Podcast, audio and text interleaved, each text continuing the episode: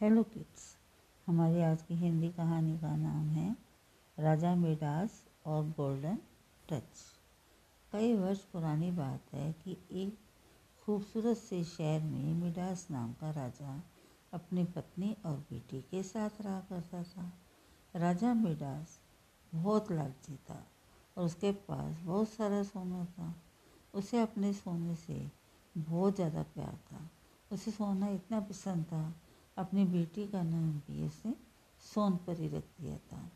अपने जीवन में राजा को सिर्फ़ दो ही चीज़ें सबसे ज़्यादा पसंद थी। एक सोना और दूसरी सोनपरी वह अपना सारा सोना एक तय खाने में रखता था और रो, हर रोज़ उसे गिना करता था।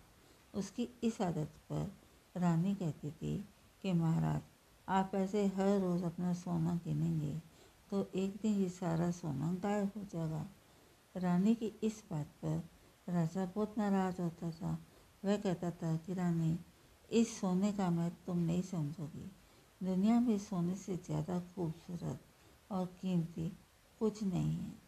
हर रोज़ राजा अपना सोना गिनता और सोने के लिए उसका प्यार बढ़ता ही जाता। साथ ही दिन भर दिन राजा और लालची होता जा रहा था। जहाँ एक तरफ़ राजा को सोने से इतना मोह था, वहीं राजकुमारी सोनपरी को सोने में कोई दिलचस्पी नहीं थी। दिन भर वह महल के बगीचे में खेला करती थी। उसे प्रकृति से बहुत प्रेम था। सोनपरी राजा से कहा करती थी, पिताजी, देखिए इस फूल को। ये कितना सुंदर है।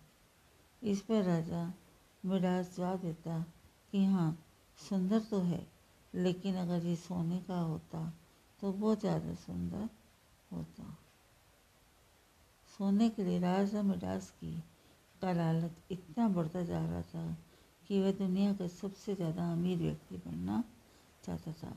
धीरे धीरे उसकी ये चाहत कब पागलपन में बदल गई। किसी को पता ही नहीं चला।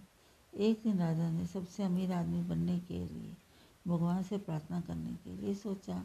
उसने खाना पीना छोड़कर भगवान का ध्यान करना शुरू कर दिया कई दिन बीत गए, लेकिन राजा मिराज ने अपना ध्यान इधर से उधर नहीं होने दिया। उसकी इस प्रार्थना से भगवान बहुत प्रसन्न हुए और उसे दर्शन देने आए। भगवान ने कहा कि बताओ, तुम्हें क्या वरदान चाहिए? राजा ने कहा, भगवान मुझे ऐसी शक्ति दो कि जिस भी चीज़ को मैं स्पर्श करूँ वह सोने की बन जाए।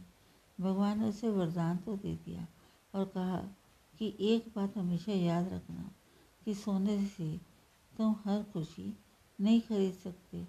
ऐसा कहकर भगवान गायब हो गए और राजा खुशी के मारे झूम उठा वह महल की हर छोटी सी बड़ी चीज़ को छूने लगा। कुर्सी, मेज़, गमले, पलंग, हर वस्तु सोने में बदलती जाती राजा बगीचे में पहुँचा और पेड़ पौधे व फूल को छूकर भी सोने का बना दिया। इतनी भागम तोड़ करने के बाद राजा मिडास थक गया था और उसे भूख लगने लगी थी। वह खाना खाने के लिए महल में गया और अपने सोने की कुर्सी व मेज़ पर बैठ गया।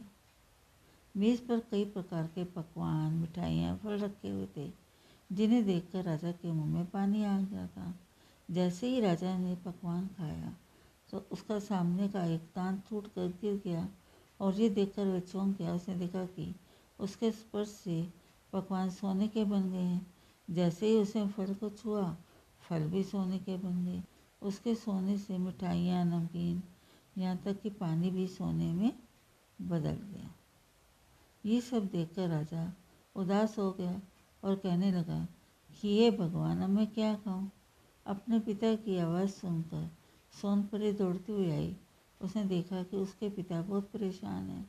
पिता की ये हालत उसे देखी नहीं गई और उन्हें सांत्वना देने के लिए उसने राजा को गले से लगाना चाहा।